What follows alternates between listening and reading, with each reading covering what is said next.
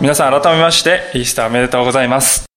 私たちプロテスタントの教会でも祝われているお祝いは、まあ、大きくクリスマスとこのイースターがありますが、まあ、日本で一般にですね、知られている度合いからすると圧倒的にこうクリスマスかなと。まあ、一つにはイースターがですね、日程がいつも毎年変わるということがですね、あまり知られていない原因かもしれません。しかし、えー、知られている知られていないで重要性が変わるわけではない。実は、イエス様が蘇られたこのイースターという事件、これこそ、キリスト教にとって本質的に重要なものなんだと、聖書は語っているわけであります。でも同時に、現代人にとって、このイエス・キリストが蘇られた、復活されたということほどですね、受け入れがたい。理解できにくい、そういうものもないかなとこう思うんですよね。ある人が、いや、キリスト教いいんだけれど、あの、イエスが復活したっていうあれね、ああいうこと言わなければ、キリスト教素晴らしい教えなんだけどなっていうですね、話を、ぼやきをですね、聞いたことがありますね。しかし、はっきりと知っていただきたいことは、もし復活ということが作り話であったなら、キリスト教という宗教は信じるに値しないものです。実質のないものなんです。パウロはそのことをですね、今日の前の箇所で、今日の箇所の少し前のところで、熱くそのことを語っております。で、まずそのことでちょっと、ちょっとだけ見てから、今日の本題に入りたいと思うのですけれども、12節のところをご覧ください。15章の12節で、こう、12節からのところでこう言っております。ところで、キリストは死者の中から復活されたと述べ伝えられているのなら、どうしてあなた方の中に死者の復活はないと言っている人がいるのですか？もし死者の復活がないのなら、キリストも復活されなかったでしょう。そしてキリストが復活されなかったのなら、私たちの宣教は実質のないものになり、あなた方の信仰も実質のないものになるのです。こう、パウロは言うんですね。コリントの教会の人に対して言っているんです。死人が復活するという話がどうも信じられないと現代人はよく言います。この科学の時代に信じられないって言うんです。昔の人はおめでたい人々だったから信じられたんでしょっていう含みがありますよね。でもそうではないんです。2000年前のですね、人々、現代人どころか2000年前の人々も全く同じように信じがたいって思っていたんですね。しかも驚くなかれ、クリスチャンと言われる人々、コリントの教会のその中にさえですね、そういうことを言う人がいたんだということなんですよね。で、それで、パウロはこのことをですね、あえて、このコリント人への手紙の中で書いてるんですね。あなた方の中に復活なんてないんだっていう人がいるんだけれども、そう言って書いてるわけですね。もしそういうことを言って復活を否定したら、キリスト教は実質ないものになっちゃうんですよ。それはですね、空っぽっていう意味なんですよ。空っぽ。実質のないって書いてあることは、空っぽ、空虚っていう意味なんですね。皆さん、山田電機によく行かれるかもしれません。まあ、私はケーズ派だっていう方もですね、私はインターネットだっていう方もいるかもしれません。で、大体しかしですね、電気屋さんに行くと一番目立つところにあるのは何かっていうと、携帯電話コーナーですよね、今ね。で、こう、携帯電話ずらーっとですね、アンドロイドとか iPhone とかですね、まあ、ガラケーと呼ばれるですね、えー、従来型の携帯、いろいろこう並んでるわけですが、大体ですね、これ言いさそうって言って手に取るとですね、こう、シールみたいな画面でね、中身がですね、ない。本物っぽく作ってあるんですけど、中は何にも入ってなくて空洞なんですよね。えー、そういうものがですね、並んでるだけ。実際にこう押そうとしても何にも反応もしない。重さもなんとなくそれっぽいんだけども、全然動かないものですね。えー、見た目はしかし本物っぽく作ってあるんですね。でも、まさしくですね、これと同じように復活なんてないんじゃないかって言った時に、言った瞬間にキリスト教っていうのはですね、そういうふうなものになる。見かけはそれっぽいんだけれども、中身は何もないっていう宗教になるんですよって言うんですね。でしかもクリスチャンってのは哀れですよね。そんなですね、空っぽの教えをですね、時に命までかけて世界の果てにまで伝えに行こうとする、そういう人たちもいましたよ。それはあたかもですね、素晴らしい携帯であるんですよ。お客さん。って言ってですね、モックアップの模型のですね、携帯をですね、自信満々に売りつけようとするセールスマンのように、虚しい。パウルが言っているのはそういうことなんですね。で、それだけじゃないです。もし復活を否定するならクリスチャンっていうのは、詐欺師の集まりだ。そうまで言うんですよね。15節のところですが、それどころか私たちは神について偽証をしたものということになります。なぜなら、もし仮に死者の復活はないとしたら、神はキリストを蘇らせなかったはずですが、私たちは神がキリストを蘇らせたと言って、神に逆らう証言をしたからです。もし死者が蘇らない、蘇らないのなら、キリストも蘇らなかったでしょう。死んだ人が蘇られるなんてことは絶対ありえないんだって言うんだったら、イエス・キリストも蘇らなかったでしょう。でも聖書に何と書いてありますか？キリストは復活されたと明確に書いてあるわけです。するとどういうことになるか？キリスト教っていう宗教は神様がですね、蘇りなんてしなかったの。いや、神様蘇らせてくださったんだっていうことを嘘をですね、吹聴して回る。実に不遜なですね、宗教だということになってしまう。復活を否定するということは、それだけのインパクトがあるんですよね。で、しかし、まだ嘘つきならともかく、もっと重大な問題は何かというと、イエス・キリストが復活されなかったら、罪の許しもないということですよね。17節そしてもしキリストが蘇らなかったなら、あなた方の信仰は虚しく、あなた方は今もなお自分の罪の中にいるのです。そうだったらキリストにあって眠った者たちは滅んでしまったのです。もし私たちがこの世にあってキリストに単なる希望を置いているだけなら、私たちは全ての人の中で一番哀れなものです。って言うんですね。皆さん想像してみてください。十字架につけられたイエス様が、三日目になっても、先ほど司会者の方の祈りにもありましたように、墓は閉ざされたままで、一週間経ってもずっとそのままで、何かこう墓に近づくと匂いがしてくる。そんな光景であったらどうなったか。もしそうであるならば、あのイエスという男は神を汚した不届き者だったとですね、責め立てた立法学者やパリサイ人たちはやはり正しかったんだ。そういうですね、ユダヤ人議会が下した判決がその通りだった。証明されたことになるんですね。それだけでなくイエス様は私は蘇ると生前語っていたわけです。でも本当はそんなことは起きなかった。もしそういうことになると、イエス・キリストという男は一世一代のほら吹き男だということになってしまいます。世界の歴史の中で、ペテン師と呼ばれる人々は無数に誕生、登場しました。あのイエスというガレラ出身の男も、まあそんなペテン師の一人に過ぎなかったんだよ、ということになる。当然、ペテン師に全人類を罪から救う力などあるはずもないわけですよ。ですから復活がない。人が蘇るそんなことありっこないよって言ったらどういうことになるかっていうと。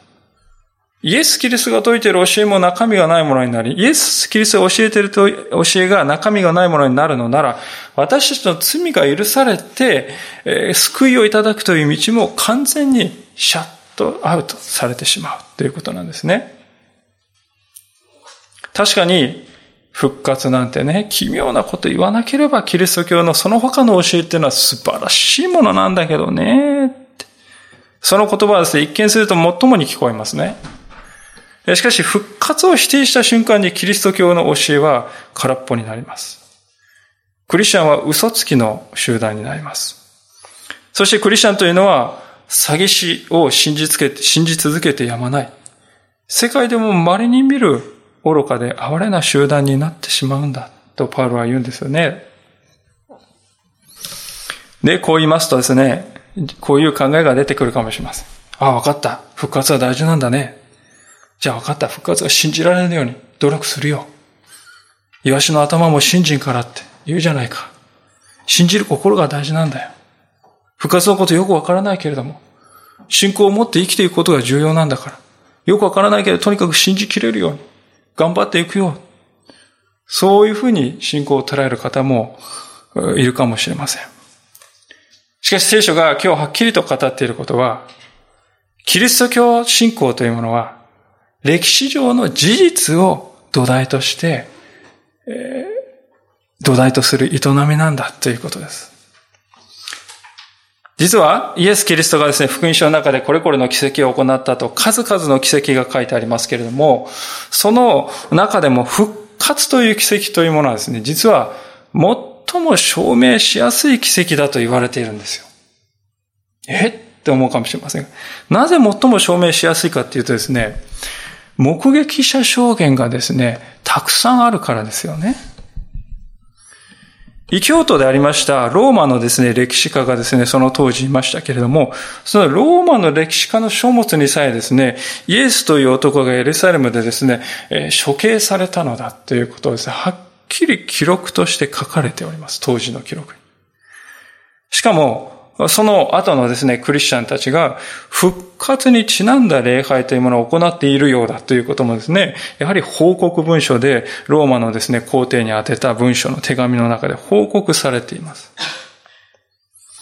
聖書はまたイエス・キリストの処刑をですね、支持したポンテオ・ピラトという当時のですね、ユダヤのローマ総督ですよね。そういう人や、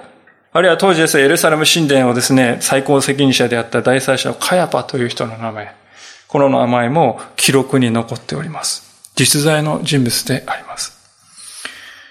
ですから、処刑されたことも記録されており、その当時関わった人たちの名前もですね、記録されている。そこでもし、イエスが復活されなかったとするならばですね、空の墓を説明しなくてはならない。であるならばですね、当然、人々の目を盗んでイエスの弟子たちがこっそりとですね、夜中かやってきて、そして盗み出していって、墓がやはり空になった、蘇ったんだと言い張らないといけないってことですよね。で、実際ユダヤ人たちはそういうですね、シナリオを考えついて、こういうことが裏があったんだよと、人々にですね、えー、吹聴して回ったんですが、少し考えるとそれはですね、容易ならざることである。何よりもそんなことをする動機がないということがわかります。容易ではないということは、イエス・キリストのですね、葬られた墓というのは、ローマ帝国によって頑丈に封印されていました。その封印をですね、動かせば、すぐ破いたことが分かってしまう。そんな封印がなされて、そして警備兵によってですね、夜昼交代で警備がなされていた屈強な兵士であります。その警備兵を打ち負かさなければ、遺体を盗み出すことはできない。で、万が一ですね、遺体を盗み出すことに、ヨシンパはですね、こう、警備兵を打ち倒して成功したとしてもですよ、弟子たちにそんなことをする動機があるでしょうか弟子たちはイエス様が生きているからこそ期待してたんですよね。ところがその彼らのですね、目の前でイエス様はですね、この十字架につけられて無残にも処刑されてしまったわけであります。で、ヨハネという弟子はその処刑の一部始終を見ていました。で、イエス様はですね、命を落とされた後に、ローマ兵がやってきてですね、槍で横腹をこう、さっとこう刺した時に、えー、血と、そして水が分かれて出てきたと、ヨハネは証言しているんですね。これは非常に重要な証言です。ある説教者、医者の資格を持っている、まあ、イギリスの王室好きのですね、医者だったですね、人が説教者になりましたが、その人がですね、言っています。その血と水が分かれて出てきたという事実は、明らかに心臓が止まってからしばらく経った時間に起こったことであるということを意味しているということですね。血と水が分離した状態でこう流れ出てくるということですね。それが意味しているのはイエス・キリストは確かに死なれたということなんです。で、それをヨハネはっきりと目の当たりして、わざわざそんなことを書くほどですから。で、明らかに彼は死んだと分かっているのにですね、なぜイエスは生きてるなどと。分かってる。死んだって分かってるんです。誰が見ても、この血と水が分かれて流れても、イエス様心臓止まって死んでしまわれたと分かっているのに、えー、なのに、イエスは生きてるんだって言い張る理由があるでしょうかまあ確かに世の中には嘘を使って人々を騙す人もいないわけではありません。でもそれは、例えばオレオレ詐欺のように、お金を巻き上げてやろうと、そういう下心があったり、あるいは一部の心ない権力者のように、嘘を使ってでも人々の名声や権力を得たいという下心があるからです。しかし弟子たちは、そんな下心とは無縁でありました。彼らはなんと臆病な人だったんです。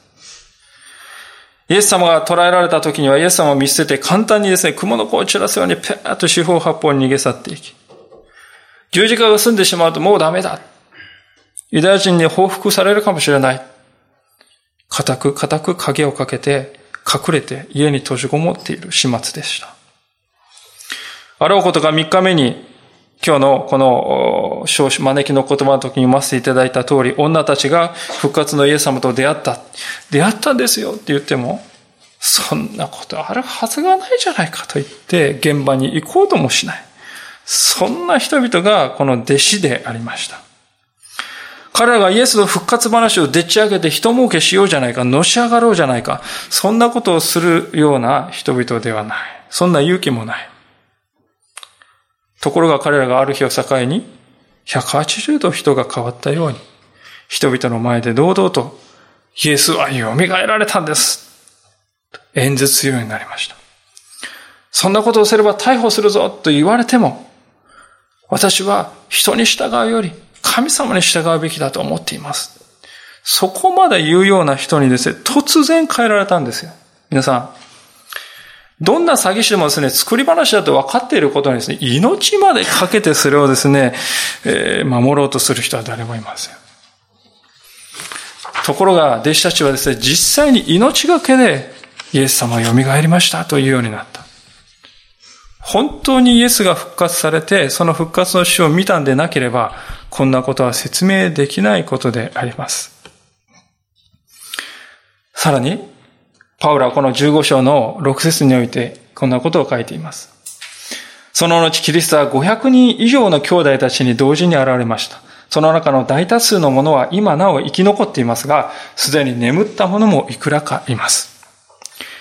500人以上の人に同時に現れたといい、しかも、それを見たという大部分の人がまだ生き残っていて、ほとんどが生き残って、生き残っていて、証言しようと思えばできるんですよ、と、パウロは言いますね。500人以上の人をですね、同時に騙すということは不可能であります。現代の、しかも本門批評という学問を使いますとですね、放射性同位元素というですね、放射能の割合をですね、調べる方法を使って、新約聖書のですね、一番古い写本がですね、パピルスというですね、足をですね、こう縦横に編んで叩いて伸ばして作った紙ですけども、そこに書かれている断片がですね、見つかっています。それで放射性同位元素をですね、調べるとどうなるかというと、大体紀元90年頃にですね、書かれたものだって、一番古いものはそう言われています。でそこに書かれている内容っていうのはですね、ヨハネの福音書の内容なんですけども、えー、現在ですね、私たちが見ているギリシャ語のですね、聖書本文と一致しているわけですよね。それ以外にも新約聖書には3世紀までに書かれた1000単位のですね、写本があります。皆さんがよく知る、あのトロイ戦争のですね、シュリーマンのトロイ戦争の話とか、あるいはですね、日本書紀とかですね、そういうものは写本がどれくらいあるかっていうと、せいで10とかですね、20の単位ですよね。新約聖書の写本は数千の単位が現存しているわけです。で、しかもその年代も正確に測定されています。ですから人たちがですね、嘘をついたら、いや、そんなことは嘘だとですね、証明できるぐらい古い時代に、まだ人々がですね、見たっていう人が生きている時代にもうすでに聖書は書かれていたわけですよね。ですからイエス様の復活というものは、信じようと頑張って信じるもんじゃないんです。こうなったらいいよね。だから信じようよって話じゃないんです。歴史的に見てもまた科学的に見ても証明された事実であるからこそ私たちはこれを信じてそこに信頼しているのだということですよね。そのことをぜひ今日はっきりともう一度覚えたいんであります。で、だからこそパウロは言うんですよ。今日の箇所ですね。15章20節で、しかし今やキリストは眠った者の初歩として死者の中から蘇られました。人々はいろいろなことを言うかもしれないけど、しかし、今やキリストは実際に本当に蘇っておられるのだ。霊として蘇ったんじゃありません。肉体を伴って、私たちは生きているこの地球の上に、現実に生き返ってくださった。それは初歩としての復活だったんですよとパウロは言いますね。麦畑をですね、皆さんが、まあ、営んでいる、えー、あの、作っていると想像してみてください。皆さんの中で、え、農家の農業をやっていらっしゃる方もいますから、容易に想像できるかと思いますけれども、まあ私は門外観ですけれども、そのですね、麦畑、実ってきた時にですね、農夫がですね、何をするかっていうとですね、ちょっとですね、一番、あ、これなんか、この辺ちょっと良さそうだなっていうところをこう買ってみますよね。そしてこう実をですね、取り出してみて、どういうふうなですね、実りがあるか、育ち具合はどうかっていうことを見てですね、で、その初歩を見てですね、あ、これはなかなかいい出来栄えだっていうふうに判断するとですね、いや、今年もいい収穫を得られそうだって喜び、喜び溢れてきますよね。全体をですね、いつ刈り取ろうか。喜びをですね、心待ちしながら、そのですね、日を待ち望むんじゃないでしょうか。私たちにとって、私たちにとってイエス様の復活ってのはまさにこの最初に刈り取って調べるですね、初歩のようなものなんだって言うんですよね。復活されたイエス様を見るとですね、私たちは立ちどころに、ああ、私たちもあのように蘇るんですね。あのように、あのイエス様のように蘇るんですね。って具体的にイメージできるんですね。だから私たちにとって、このイエス様の復活を心に焼き付けるイースターっていうですね、時は大事な時なんです。なぜかといえば復活こそが、私たちの希望だからであります。私たちの毎日の歩みの中には確かに苦しみがあります。職場において困難を経験しておられる方もおられるでしょう。おられるでしょう。あるいはまた学びや学校において葛藤を覚える、そういう方もいるでしょう。家庭の中にそれがあるんだという方もいるかもしれません。人間関係の悩みだ。いや、健康の苦しみだ、戦いだ。決して小さくはない戦いがあります。むしろなぜこんなことがと思わせるような強力な力が私たちの中に働いているかに思えるんですね。でだからこそパウロはこう言うんです。21節ですが、というのは死が一人の人を通してきたように、死者の復活も一人の人を通してきたからです。すなわち、アダムにあって全ての人が死んでいるように、キリストによって全ての人が生かされるからです。この箇所はですね、少々わかるようなわからないような言い方かなと思うんですね。で、これをですね、箇所を考えていたときに私が頭に浮かんだイメージというのはですね、これはどうもこのウイルスとワクチンの関係に似ているなとこう感じました。ご存知のように聖書はですね、人類最初の人のアダムが神様から離れた。そういう罪を記録しています。神から離れるということが罪だったというんですよね。人間に命を与えてくださったのは神様ですが、その神様から離れて知りませんと言ってですね、神様から去っていくっていうことは、命から離れるっていうことは、命を失っていくっていうことなんですよね。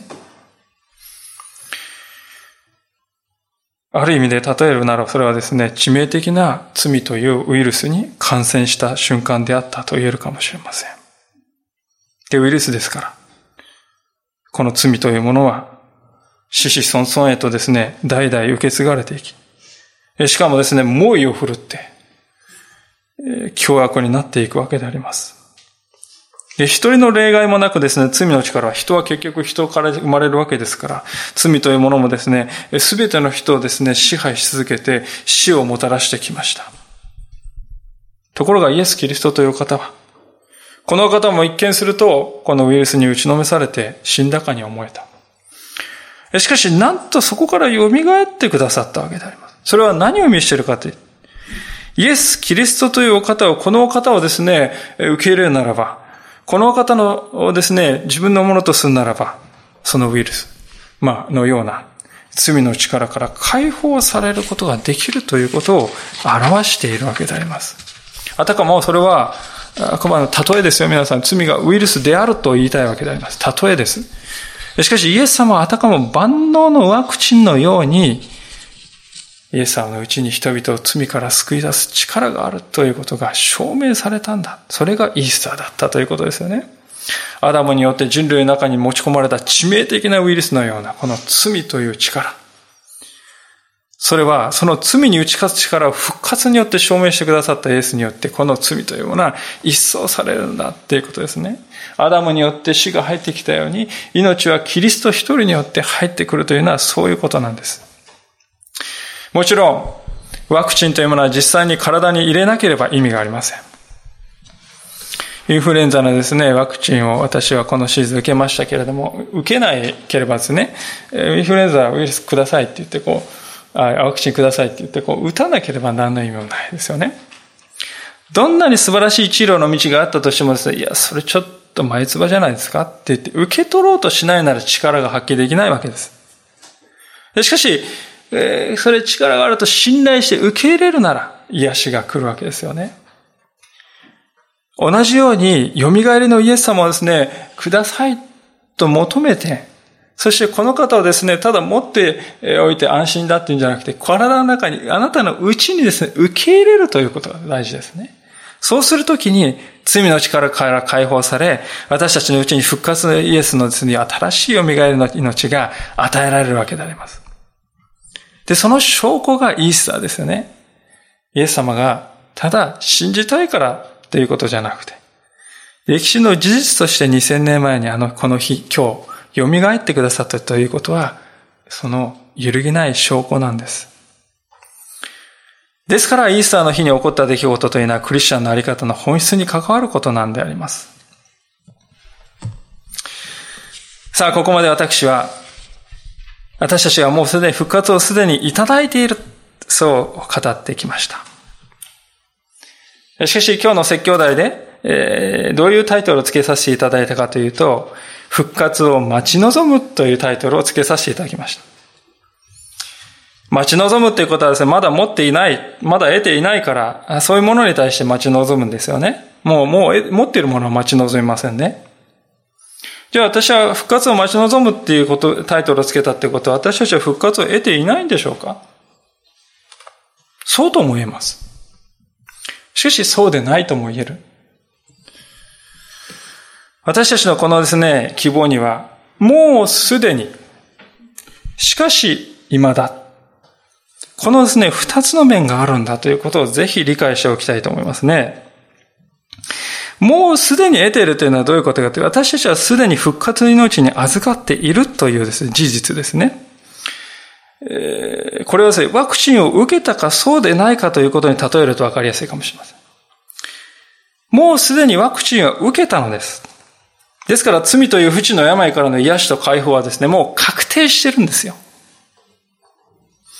一方、第二のですね、まだ、未だという部分はですね、実際にじゃあ復活のですね、体を体験しましたかっていうと誰も体験してないでしょうね。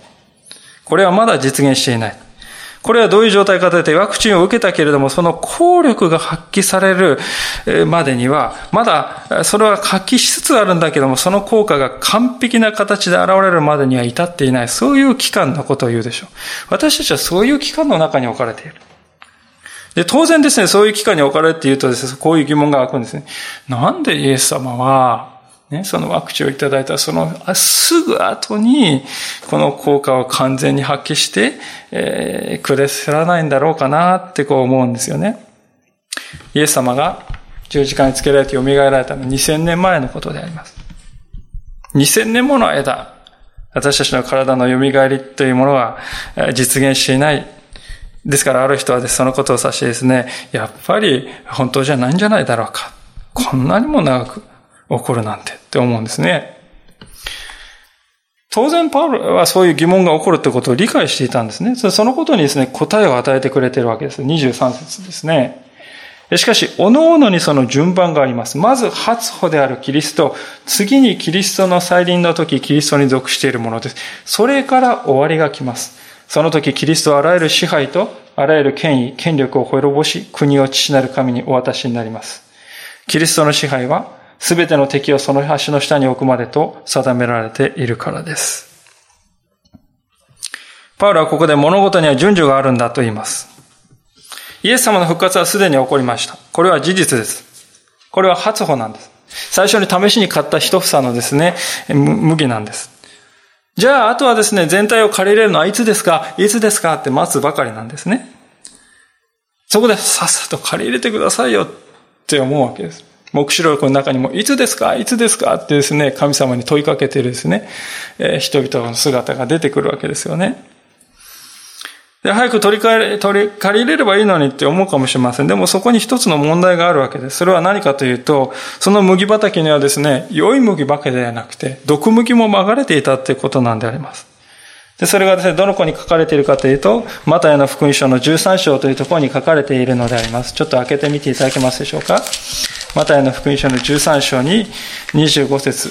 ですね。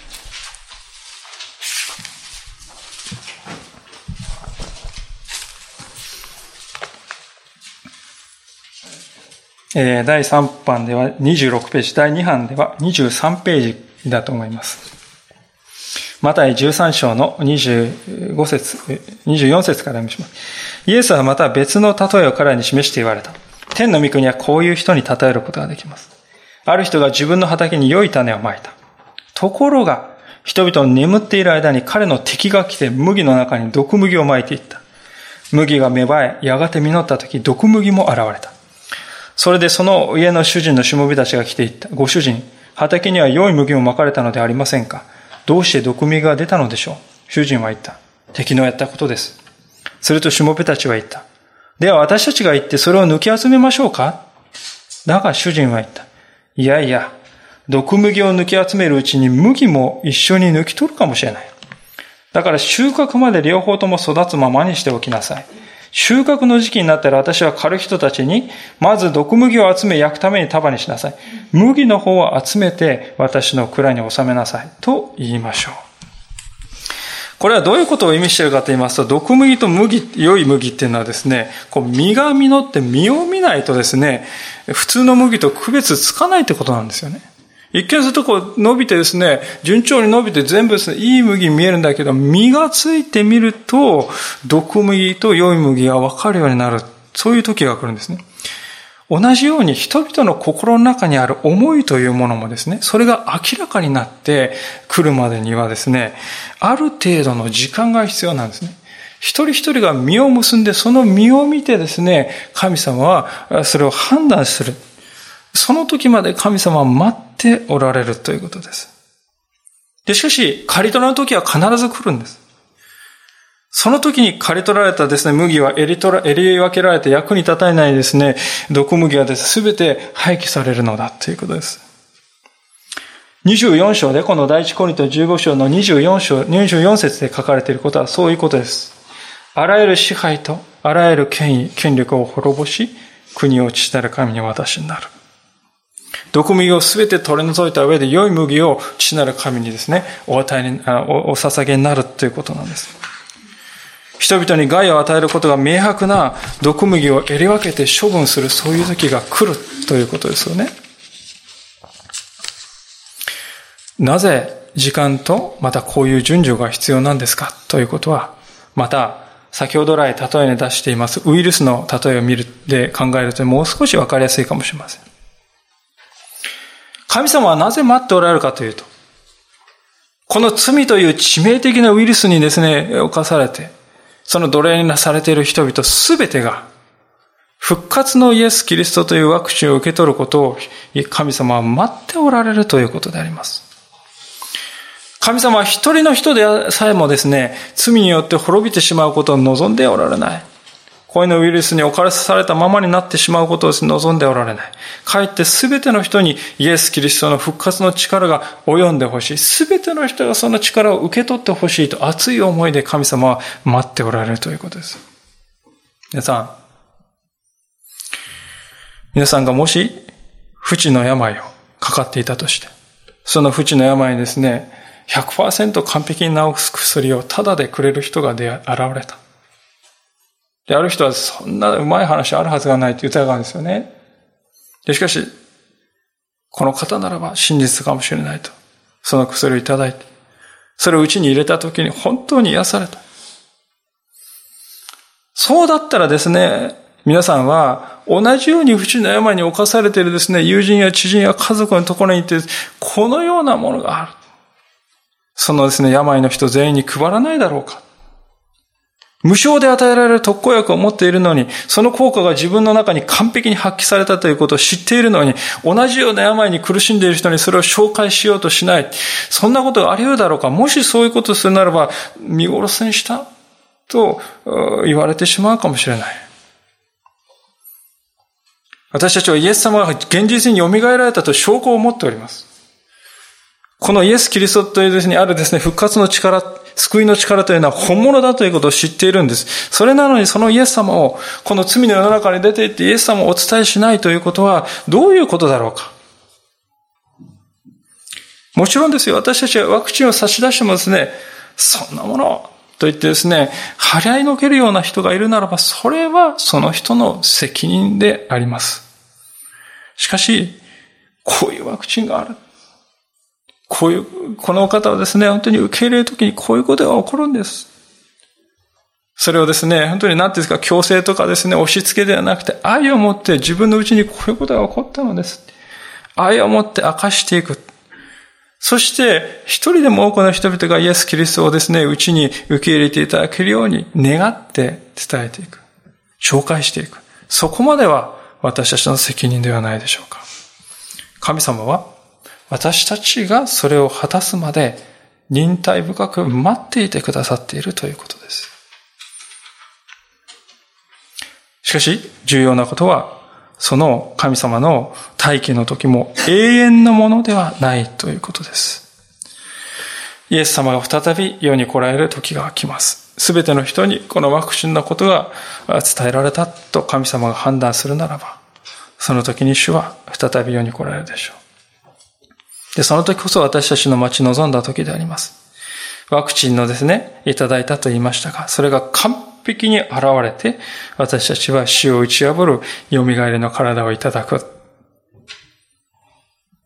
で、その時にイエス様は何をするかというとですね、この地に残っているこのウイルスを元いから取り除かれるということであります。最近、アフリカのギニアというところで、致死率がですね、50%を超えます。まあ皆さんも名前は聞いたことがあると思いますが、エボラ出血熱というですね、致命的なウイルスが流行したそうであります。で、少しずつどうでしょうか、就職に向かっているのかもしれませんが、このウイルスにですね、触れてそれを体内に取り込んでしまいますと、感染して、あなたやあなたから血が出て亡くなってしまう。50から80%にもですね、を望む、及ぶというような恐ろしいウイルスだそうです。で、そういうです、この時に、当然そこに関わった医療関係の死者の人は、ウイルスに触れたものは全部ですね、寄り集めて火でですね、焼くわけですよね。厳重に処理しなくてはいけない。もしそこから漏れてですね、また広がってしまったら、とんでもないことになるわけです。ですから、罪というものは時が来ればですね、完全に同じようにですね、根絶されなければならないということです。わずかでも残っているならば、再び猛威を振るう危険があり得る。25節に、イエス・キリストは全ての敵をその足の下に置かれると書いてあるのは、そのように人に再び死をもたらす危険なある、ありとあらゆるものをイエス・キリストは取り除かれるということを示しているのであります。最終的にイエス様が再び世に来られた時に滅ぼされるものは最後の敵である死も滅ぼされるとこう書いているわけですよね。死というものは悪魔が持っている最強最大の武器であります。皆さん、世の中の人々が何を一番恐れているでしょうか？それは死ぬことを恐れているんではないでしょうか？日本の社会の中では死というものはタブーになってきております。まあ私はそんなに、えー、経験したわけではありませんが、しかし立場上ですね、本当に多くの方々の死に、これまでにも十数人、二十人ぐらいの人々の死に関わってきました。でも感じるのはですね、日本の社会ではですね、まあ、死というものはタブーなんだなということです。昔の時代、まあそんな昔のことは現実に体験したわけではありませんが、聞くところによれば昔は家の中に死が普通にあった。しかし今や大半の人の死はですね、病院の中でもたらされるわけであります。私たちはいつの間にか死というものはどういうことなのかということを忘れていってしまう。どんなに立派に見える人であっても、臨終のありさまを見るとき、その人のですね、心の本当の姿が現れてくるとこう言われています。で、人々はですね、その死というものを避けて生きてきた。なんとか死を避けて歩もうとする。そのことを口にすることすらはばかられる。死ぬかもしれない。そのことをですね、考えることもやめてしまう。そういう実態があります。医学がこれからどんなに進歩したとしても、依然としてですね、死というものは人が決して勝利することのできない究極の敵として、私たちの前に立ちはだかり続けるのではないでしょうか。垂直の壁のようにですね、死は決して越えられない壁として私たちの前にあるかもしれません。しかし、それすらイエス・キリストが再び世に来られるまでの時のことだというんですね。最後の敵である、究極の敵であるところの、私たちにとって究極の敵であるところのこの死というものを神様は、イエス様は滅ぼしてくださる。亡き者にされる。イエス様はあの十字架とその復活によってこの死にすでに勝利をしておられる。イエス様の勝利は定まっているということです。死とそのものを概念ごとですね、打ち滅ぼして亡き者にしてくださる。このことは私たちにとって本当に希望を与えるもんじゃないでしょうか。私たちの人生には様々な困難があります。もうこんなこと耐えられないんではなかろうかと思うような困難がありますが、しかし、それで、あどんなに辛く苦しいことでもですね、死を現実に体験することに比べれば、比べるべきもないでしょう。死は不可解です。どす黒いものです。絶望にもたらす、感じさせる深い闇を私たちの心に感じさせるものです。この死の恐れ、人にですね、それがどんなにか大きなですね、えー、もや苦しみを引き起こすか想像もつかない。しかし、イエス・キリストはその死に完璧に打ち打ち勝ってくださった。イエス・キリストはその時王として全てを支配される。もはや私たちの恐れるべきものは何もなくなる。死に対してもイエスは勝利してくださったのですから、私たちは何も恐れる必要はないわけです。イエス様では何のためにそうなされないでしょうかパウロはこう語っています。最後の箇所を見て結びたいと思いますが、27節です。彼は万物をその足の下に従わせたからです。ところで万物が従わせられたというとき、万物を従わせたその方がそれらに、それに含まれていないことは明らかです。しかし、万物が巫女に従うとき、巫女自身もご自分に万物を従わせた方に従われます。これは神が全てにおいて全てとなるためです。ちょっとかかり受けがですね、わかりにくくて一体何を言っているのかなと思うかもしれませんが、要するにこういうことですね。これは詩篇8編というところから引用された言葉なんですが、父なる神様はですね、ありとあらゆるものをですね、イエス・キリストに任せたということです。イエス・キリストの足の下に置かれた支配のもとに置いてくださったということです。で、その時にですね、イエス様の全てのものを任せたという時に、神様、イエス、父なる神様自身もですね、イエス様の下にですね、足の下に置かれるって意味じゃないですよね。その方は、父なる神様を除くわけです。で、むしろ反対でイエス様がすることはですね、万物をですね、巫女、自分のもとにですね、イエス様は自分のもとに死さえも打ち滅ぼし従わせたときに、どうするかっていうと、それらすべてのものを従えて、父なる神様にお任せになる。わけです。父なる神様に従うんですね、イエス様は。そのことが28節で書いてあるわけです。イエス様がこれら死を打ち滅ぼすということは何のためにするかって言ったら、すべてのものをですね、従わせて、後ろに従わせて、足の下に従わせて、父なる神様にお捧げする、そのためなんですね。これは、歴史が完成する時であります。アダムが、最初の人のアダムが罪を犯した時に、この世界は非常に良いと言われていたのに、損なわれてしまったのです。人々はちょうどあの宝刀息子のようにですね、父親の元を離れて、好き勝手な道を歩んできました。自分が思う,、ま、思うがままの道をですね、人類、人々はですね、歩めるようになりました。しかし時が来た時にイエス様は再び世に来られて、そのようにして地の元を離れて失われている人々をですね、すべての人々、その人々をですね、イエス様を求めるすべての人々を連れて共に帰ろうと言って、父なる神様のもとに連れて帰ってくださる。そういう日が来るということです。イエス様は万物を父なる神様のもとに返されるお方なんですね。それは何のためか、28節の最後にあり、神がすべての置いてすべてとなられるためだとあります。あるワーシップの曲の中に You are my all in all というですね、曲がありますが、まさに all in all。神様が私の all in all。すべてのすべてになる。この時が私たちのですね、本当に人生の究極の目標地点であります。私たちは何のために蘇りを期待しているのでしょうか生き返って永遠に生きられたらいいよねっていうことじゃないですね。失われていた父親の元から離れて迷っていた私たちが父なる神様のもとに永遠に帰るためであります。